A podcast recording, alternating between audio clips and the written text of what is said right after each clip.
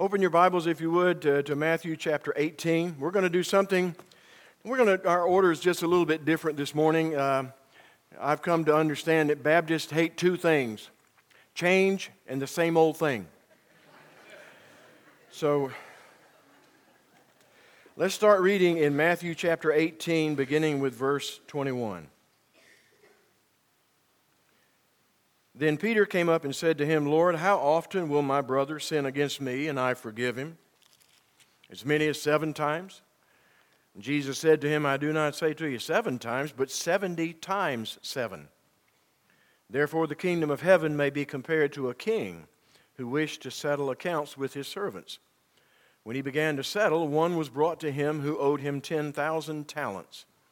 And since he could not pay, his master ordered him to be sold with his wife and children and all that he had, in payment to be made. So the servant fell on his knees, imploring him, Have patience with me, and I will pay you everything. And out of pity for him, the master of that servant released him and forgave him the debt. But when that same servant went out, he found one of his fellow servants who owed him a hundred denarii.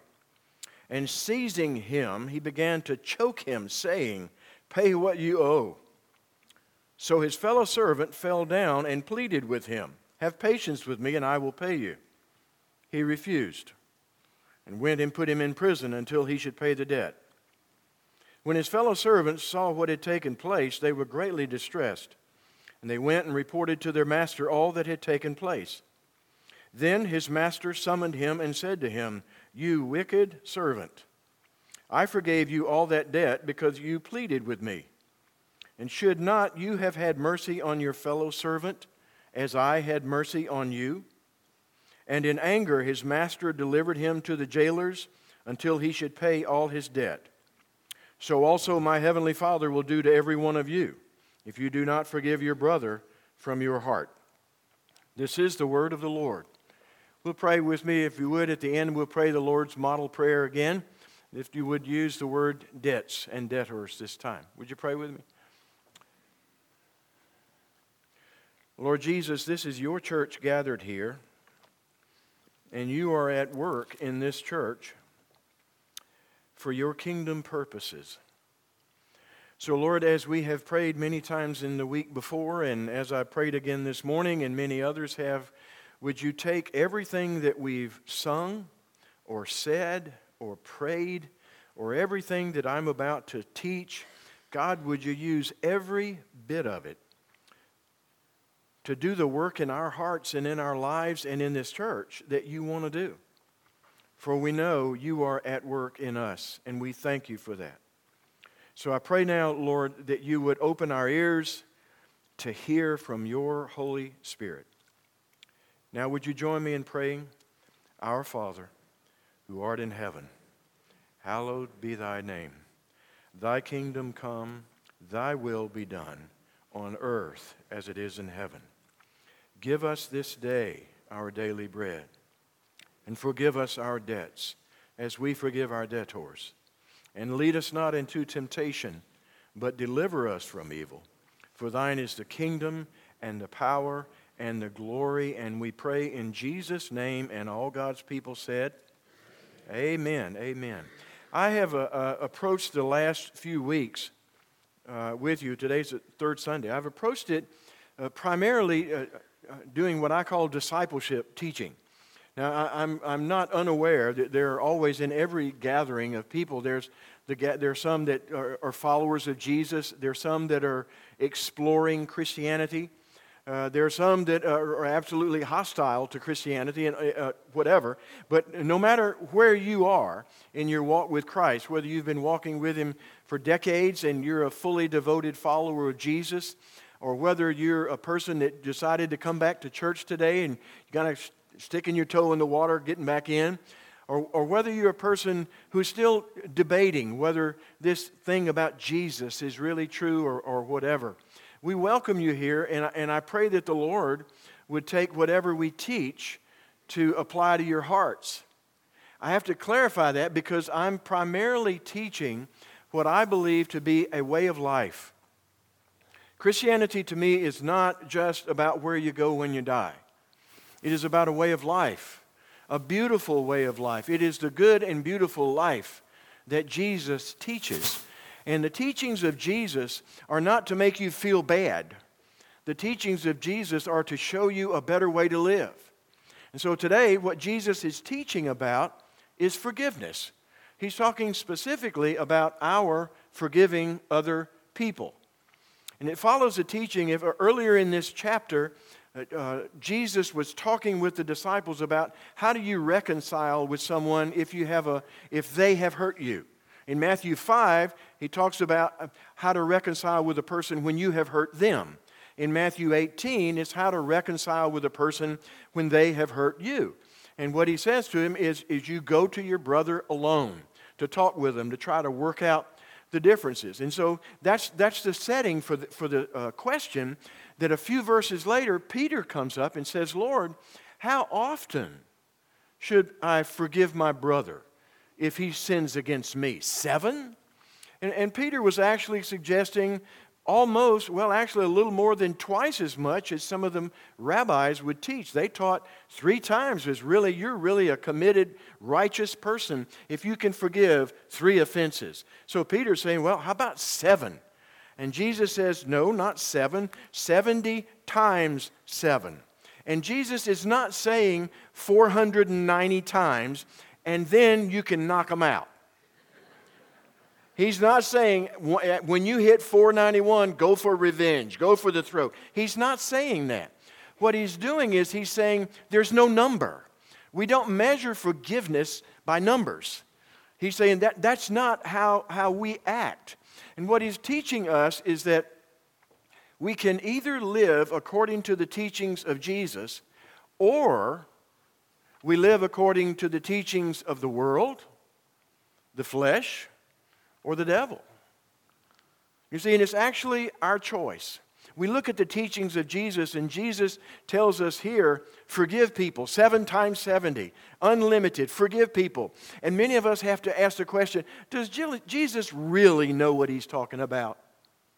Is he, I know he's the Son of God, and I know he created everything, but does he really know what it's like to live in 21st century Charleston, South Carolina? Living in the world we live? And the answer is obviously, yeah. Of course. Eh, that's how the young people say, yeah. You got to go up at the end of it. Yeah, for sure. So Jesus is instructing us about teaching. So in doing that, he, he tells Peter a parable, a story to illustrate the point. And in the story that he tells him, there are two debtors it's the same word that we, when we prayed, forgive us our debts, it's the same word. He, he says two debtors here. One of them owes 10,000 talents, which uh, a lot of our uh, scholars and theologians and commentators and everything believe, have different ideas of what that is. But I, I've selected one, and I really believe it's probably the closest because it communicates the teaching of the parable, is that's probably 20 years' salary. Pro- at least 20 years' salary the guy that owed 10,000. The guy that owed 100 denarii, that's roughly a day's pay. So one man owed a day's pay, another man owed 20 years' salary. And the man that owed 21, 20 years' salary comes to the, to the king, and he says to him, You know, I, I can't pay. And the king forgives him. And, and when he forgives him, it's, it's the word that communicates release. To, to forgive someone is to release. He releases him from the debt. It's basically saying, You no longer owe me. And so the man is just blown away. But as he leaves, he encounters a man who owes him a day's pay. And he says, Where's the money you owe me? And the guy says the same words. I, I don't have it. Would you please give me some more time? Would you be patient with me? And he said, No, I won't be patient with you, and threw him in jail and told his family, You better raise that money or he's going to rot in jail. The other servants in the king's uh, house heard about it and went and told the king. And the king brought him in. And he said these, one, these words that are just so powerful here. In verse 32, he says, His master summoned him and said to him, You wicked servant. This is the guy that he had had compassion on before. He, he called him wicked. Why? Read the next text. I forgave you all that debt because you pleaded with me. Verse 33 Should not you have had mercy on your fellow servant as I had mercy on you? And see, there's the key to the parable. There's the key to the answer that Jesus gives Peter. There's the key to the entire teaching that what he is saying is you should forgive people in the way that you have been forgiven. Now, there, there are five lessons that I gleaned from this, and I put a little uh, space in your worksheet there or in your program to write them down if you want to. I recommend, uh, this is not school, but I recommend you writing them because it might help you later on as you're reflecting on some of the teachings because the teachings that are here are primarily for the disciples of Jesus. When you saw earlier on when, uh, when they talked about the king, he said, in the king, let me tell you how things are in the kingdom of heaven. When you see the, the reference to kingdom of heaven, that's not talking about when we all get to heaven. Th- this is not talking about when we get to heaven, we will all forgive one another. What he's talking about, the kingdom of God and the kingdom of heaven, are pretty much the same uh, idea. It's the idea that we who are disciples of Jesus, he is the king of our life. He is, he is the ultimate authority in our life. And what he's saying, for those of you who have been born again, for those of you who are disciples of Jesus Christ, Jesus is not just the one who takes you to heaven when you die. He is the ruler, the absolute authority for your entire life, all of your life, from beginning to end. He's, he's the authority. And so Jesus says, This is what it's like in the kingdom of God. For you who live in the kingdom of God, you who are in the kingdom of the heavens. He says, for lessons for disciples of Jesus, lesson number one forgiving is a way of life. It's not something you do every now and then. It is actually a way of life for Christians.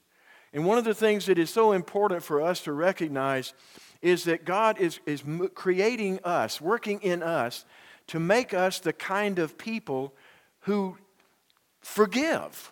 It's, it's kind of like moving from uh, the default nature we have to get even or to grow bitter or to not forgive. That's our, that's our human nature. So we're putting on the nature Christ is giving us and we're becoming the kind of people who forgive when they're wounded, when they're attacked, when they're offended. And God, God is at work in us. That's why one of the most important things God is doing in your life is developing your character. See, we, we, we, we tend to focus on what we do, and, and that is important. But our being is even more important to God. We do out of our being. That's why when you read about the fruit of the Spirit, the fruit of the Holy Spirit, love, joy, peace, patience, kindness, goodness, gentleness, faithfulness, self control, all of those are wonderful and beautiful things. Those are the kind of people we want to be people of love, people of joy, people of patience and kindness and goodness and gent- all those things. We're people of self control. We recognize we have the option to not forgive, but we forgive because that's who we are. That's what we do. That's the kind of people we are. It's a way of life. But lesson number two from this is that it costs to forgive. It will cost you to forgive those who hurt you. It cost this king, for one man, millions of dollars, 20 years' salary. It cost the king in order to forgive. You know, the forgiveness that you and I live in, those of us who are disciples of Jesus, it cost Jesus his life for us to be forgiven. Our, our forgiveness was not just, you know, God just flipped a switch and we were forgiven. God the Son became Jesus who in a few weeks we'll look on Good Friday at the Friday that Jesus was crucified on the cross. And when he was on the cross, he had my sins on him. He was dying in my place. He was dying in your place. It cost Jesus to forgive us. Look at Isaiah 53. But he was pierced for our transgressions. he was crushed for our iniquities. Upon him was the chastisement that brought us peace. And with his wounds we are healed. All of we, like sheep, have gone astray. We have turned every one to his own way, and the Lord has laid on him the iniquity of us all. You see, there, that was written 600 years before Jesus by the prophet Isaiah, foretelling that Jesus one day would take our sins on himself. Um, that is overwhelming for me because I know me. And I know I'm not worth saving. But Jesus considered me worth saving and died for me. And it cost him to die for me. Read this one with me John 3 16 and 17. Read with a full voice if you got one. For God so loved the world that he gave his only Son, that whoever believes in him should not perish, but have eternal life. For God did not send his Son into the world to condemn the world, but in order that the world might be saved through him. See, there's, there's the gospel right there. And because it, it cost Jesus to forgive, when we are commanded to be forgiving people, you have to accept the reality it will cost you to forgive. You won't be able to forgive, and it costs you nothing. My mother and father divorced when I was 12, and uh, with my, uh, my mom and four kids, me at 12, uh, siblings at 6, 5, and 4. We all moved to Union, South Carolina to live there with Granny and Pa Johnson, my grandparents. Moved into, uh, one, my mother had one room where she and the two girls slept, and me and my brother, we slept out on the back porch, and it was cold at night on the back porch. But we, we lived there with that, and, and my daddy ran off with, with some woman. Uh, she was a WAC. Y'all know what a WAC is? Some of the military guys know it's, it's, it's a lady, lady uh, army, uh, military person. You know, and I've seen a picture of an ugly woman. I really don't understand. You know, I mean, you know, well, forgive, I'm sorry. I'm sorry. I'm sorry.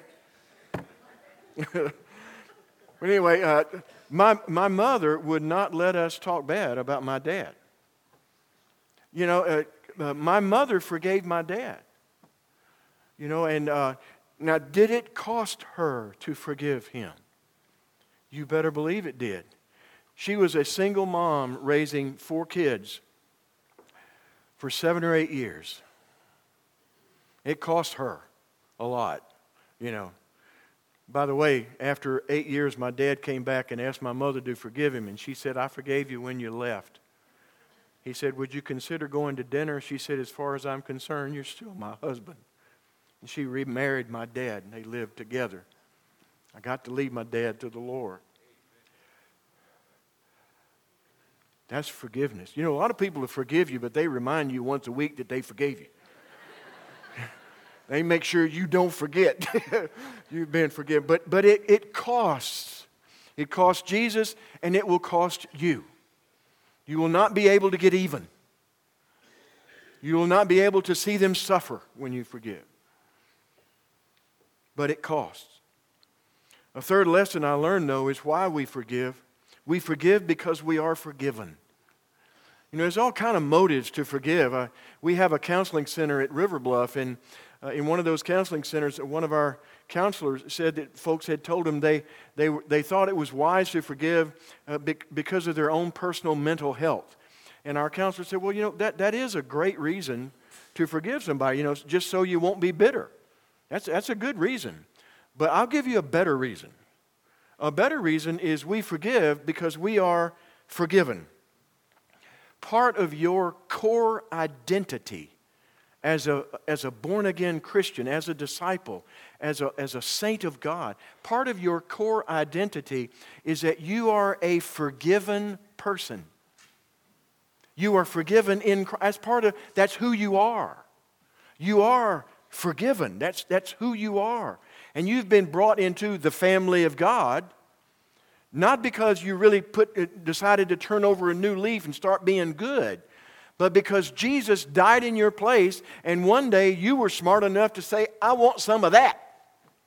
One of these days you said, Lord, I'm so sorry. Come into my heart, forgive me. And Jesus said, It's done. And he wrote on your, on your bill, your indebtedness, paid in full. And so you're, that's, that is the reality. That's not just a wish. That's the truth. That's why sometimes I'll be talking to people and they'll say, do you go to church? They say, yeah. I say, are you a Christian? I say, yeah. They say, yeah. I say, well, boy, I bet you're looking going to heaven. They say, well, I sure hope so.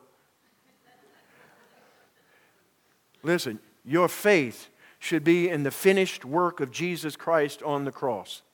If you are trusting in anything other than, it's not Jesus plus it's not Jesus plus going to church. It's not Jesus plus quit cussing. It's not Jesus plus get a job in the church. It's Jesus, period.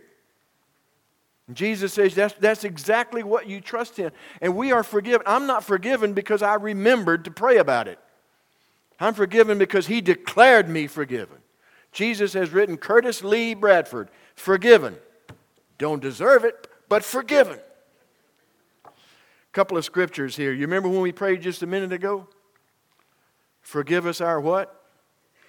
We did debts today. The reason I did that is it because that's exactly the same word that's used in this story debts and debtors. There's the debts and debtors. Forgive us our debts as we've forgiven our debtors. Over in Ephesians 4, be kind to one another, tenderhearted, forgiving one another. How? As God in Christ forgave you. And Paul does it again over in Ephesians, Ephesians 3, I mean Colossians 3. Put on then as God's chosen ones, holy and beloved, compassionate hearts. Let me stop there a minute. This is why I pray regularly, because I'm a type A personality. Uh, one of my staff over at the church gave me a t shirt one day that it said, The world would be a better, a better place if y'all would just do what I tell you. You know, and, and you can get, I mean, I know I'm one of those people. I have to confess that, that sin a lot you know, because I, I recognize that. But I, I, pray, God, you know, create in me a clean heart. Any of y'all ever prayed this? David's prayer in Psalm 51. Create in me a clean heart and renew a right spirit. The clean heart and the right spirit is compassionate.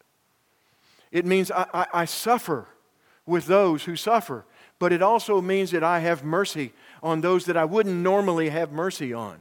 And let me tell you, the reality of having mercy on people that the world would not uh, regard deserving of mercy, the only way you can do that is through the Holy Spirit of God. That's the only way you'll be able to do that. So put on compassion, compassionate hearts, kindness, humility, meekness, and patience, bearing with one another. And if one has a complaint against another, forgiving each other as the Lord has forgiven you. So you must also forgive. We don't forgive just because it's a good idea or emotionally healthy or any of those things. We forgive because we have been forgiven. And if you're looking for a reason to forgive the person who has wronged you, this is a pretty darn good reason right here. Because I have been forgiven. I had a debt I couldn't pay. And Jesus paid the debt for me. He has forgiven me. Therefore, I can forgive. The fourth lesson, though, is that we obey our way into a feeling. Now, I need to clarify that because what I'm talking, I've encountered folks that say, look, you know, we're, we should forgive. And they say, well, you know, right now, I just don't feel like it. And I think I would be a hypocrite if I were to forgive them when I really don't feel like it. And I said, well, I don't know about hypocrite, but I do know you're disobedient. When the man, the second man, when the second man, I mean, the first man refused to forgive the second man, what did the king say to him? Do you remember? You w- wicked. That's bad, right? You wicked servant. So I, I, th- I, think, you know, refusing to forgive or, or just saying, well, you know, or postponing forgiveness. You know, one of these days I'm, I'm really praying that I'll have, a, a, I'll have a clean heart. It's a matter of integrity. No, it's disobedience. See, what we do, you do not feel your way into obedience, you obey your way into a feeling. What you do is you take the Word of God as being truth, And you say, I believe that. And then you start doing it. 1 Timothy 4, verse 7, and the last part of it says this Train yourself for godliness. Did you ever see that before? Train. You know, that word train, the Greek word is gymnazo, G U M N A Z O. Do, we, do y'all know a word in English we get from gymnazo that relates to training? Gymnasium. It's like athletic training. He says, train yourself for godliness, for while bodily training is of some value, godliness is of value in every way, as it holds promise for the present life and also for the life to come. Obedience to Christ has benefits not just when you die, but it has benefits now. It's, it is a better way to live. But we don't naturally live as Jesus wants us to live. We naturally live according to the world, the flesh, or the devil. Nine times out of ten, it's the flesh. But what he says is, no, we're going to live according to the ways of Jesus. So what you do is you start obeying the teachings of Jesus and let your feelings catch up to your obedience. I remember uh, I was doing a, a, Beth Moore study. Don't judge. I was doing a, a Beth Moore study privately, and it said, Is there anybody you haven't forgiven? And I'm, and I'm thinking, No, I, I think I'm pretty up to date on that. And the Lord said, Well, what about your dad? And I'm thinking, Well, this is after my dad and mom have reconciled, lived seven or eight years together, uh, remarried, led him to Christ, encouraged him to teach Baptist doctrine in the Methodist church, and then all of those kind of things. Uh, so this is after all of that. Uh, that I'm saying, what, what do I have to forgive my dad? And it was like the Lord, I just, you know, sometimes you have to sit and listen. And it was like, you know, you never forgave him for making you an adult when you were 12. Because, see, when my mom and dad divorced, I had to be the other parent. Some of you might identify with that, you know, because my, my little siblings were not good people. you know, six, five, and four. And so uh, I had to be like the other daddy. And, and I had to work two jobs because, you know, my brother and I slept on the back porch, and the two girls slept with my mom in the only other bedroom. And, uh, and because I had to work two jobs to help support the family and all this, I didn't get to really do all the stuff that, that, that kids, teenagers get to do. And, and somehow I was kind of holding that against my dad. And so what I did was I said it out loud. I, I, went, I said, Lord, I forgive my, I remember dad's in heaven. So I said, Lord, I forgive my dad. I release him. He doesn't owe me anything. And then, you know, and I, I felt a little bit better then. And then a week later, it came up again. I'm thinking, well, I thought I let go of that last week. So I said, okay, Lord, I forgive my dad. I release him. He doesn't owe me anything. A couple of weeks later, came up again. Lord, I release my dad. I forgive him. He doesn't owe me anything like that. And I discovered something. When you say, Jesus said seven times 70, I mean, you know, 490, he's not saying, that somebody should do something wrong to you and you know and you forgive them 400 one of the other ways of understanding that is that sometimes it takes you 490 times forgiving somebody before your feelings catch up to your obedience do you see that don't let your feelings control your obedience.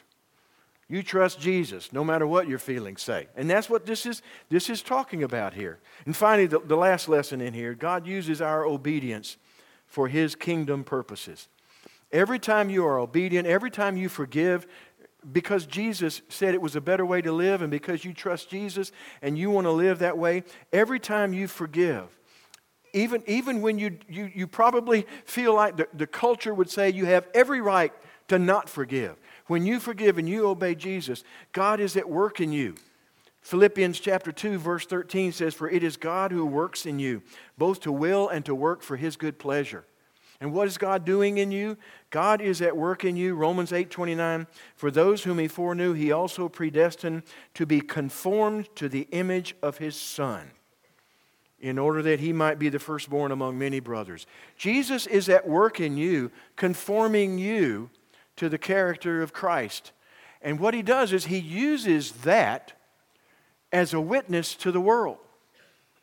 It'll soon be, I think it's either, uh, I think it's three years this June that Dylann Roof went into Emanuel 9, into Mother, Mother Emanuel Church, and killed nine people.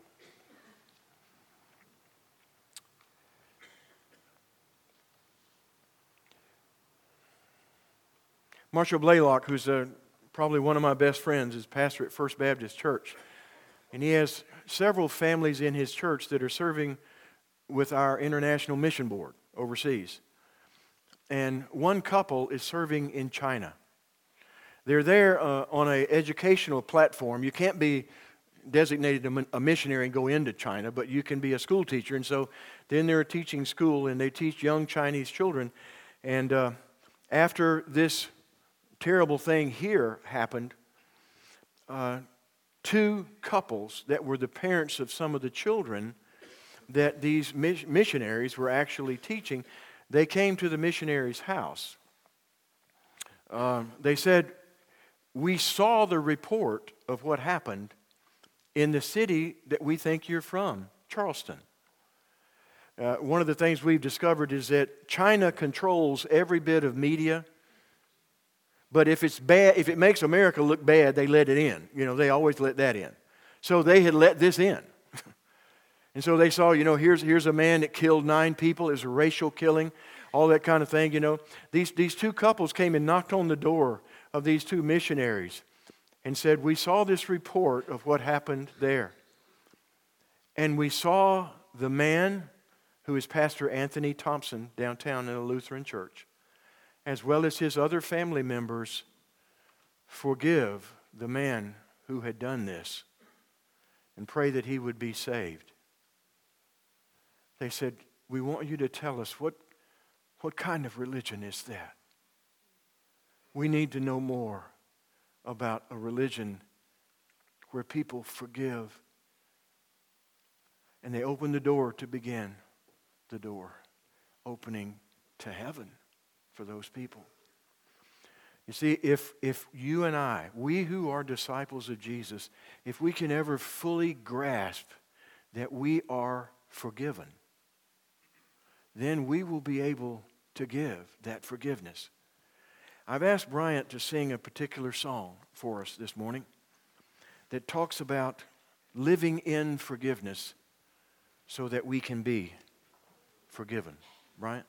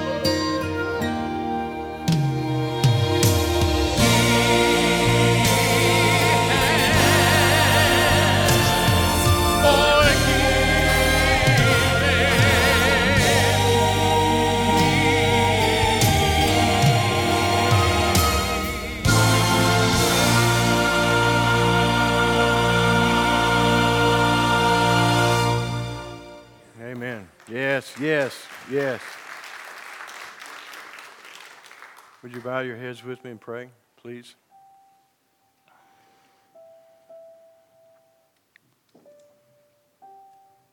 If you've come here today and you're not forgiven, you've never gone to the cross of Jesus and realized that it was all about His forgiving you and loving you, now would be a great time to pray. Lord Jesus, please forgive me. And come into my heart. Change me from the inside out. Thank you for your forgiveness now, Lord. Help me to live forgiven. Now, there may be others of us here today in your prayers. You remember when you prayed that a prayer similar to that. Might have been years ago, even decades ago. Today, through Jesus speaking through Brother Bryant and the songs and the hymns and the text, you have recognized you've not been living forgiven. You're still trying to earn God's favor. You haven't recognized you've really forgotten that you are forgiven. Maybe a prayer like this would be appropriate. Lord God, help me to recover the joy of my salvation. Help me to remember I am forgiven by your grace, Lord Jesus. Help me to remember that I don't live good and work hard and serve and all of that in order to win something, but because I've already been given this gift of forgiveness through Jesus. Help me to live forgiven. And then there may be others here today who say, Lord, there's somebody I need to forgive today. There's somebody I need to release. They don't owe me anymore. Just like Jesus paid my debt, He paid theirs too. And it is my heart that needs to change. So, right now, Lord, help me as I release whoever it is or whoever they are. I release them to you. And I ask that you would do a work in their hearts, but please help me to obediently release them and forgive every time it comes up. God, I pray too for this body of Christ called Highland Park. God, I pray that you would make this group of people, your people, make them people who forgive. May the word spread all over Charleston. Yeah, those those people know how to forgive. May that be the legacy of this church. I pray all of these things now in Jesus' name.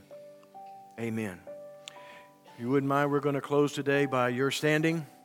I'm going to pray a blessing over you, and then you'll leave. I will be here at the front. If any of you need to talk, want to talk more, you can't buy me lunch. Somebody's already doing that. You could buy me coffee later. I mean, I'm open. But I'll, I'll hang around down front if you need to talk. Brother Jason will be here as well, your pastor, while you're absent of senior pastor. We'll be here to talk with you and to pray with you. So would you pray? Pray with me. Father God, I pray now your blessings on these, your people. And I pray that you will take everything we've done in the last hour and use it to build your kingdom. This I pray in the name of Jesus. And all the people said, Amen. God bless you. Go change the world.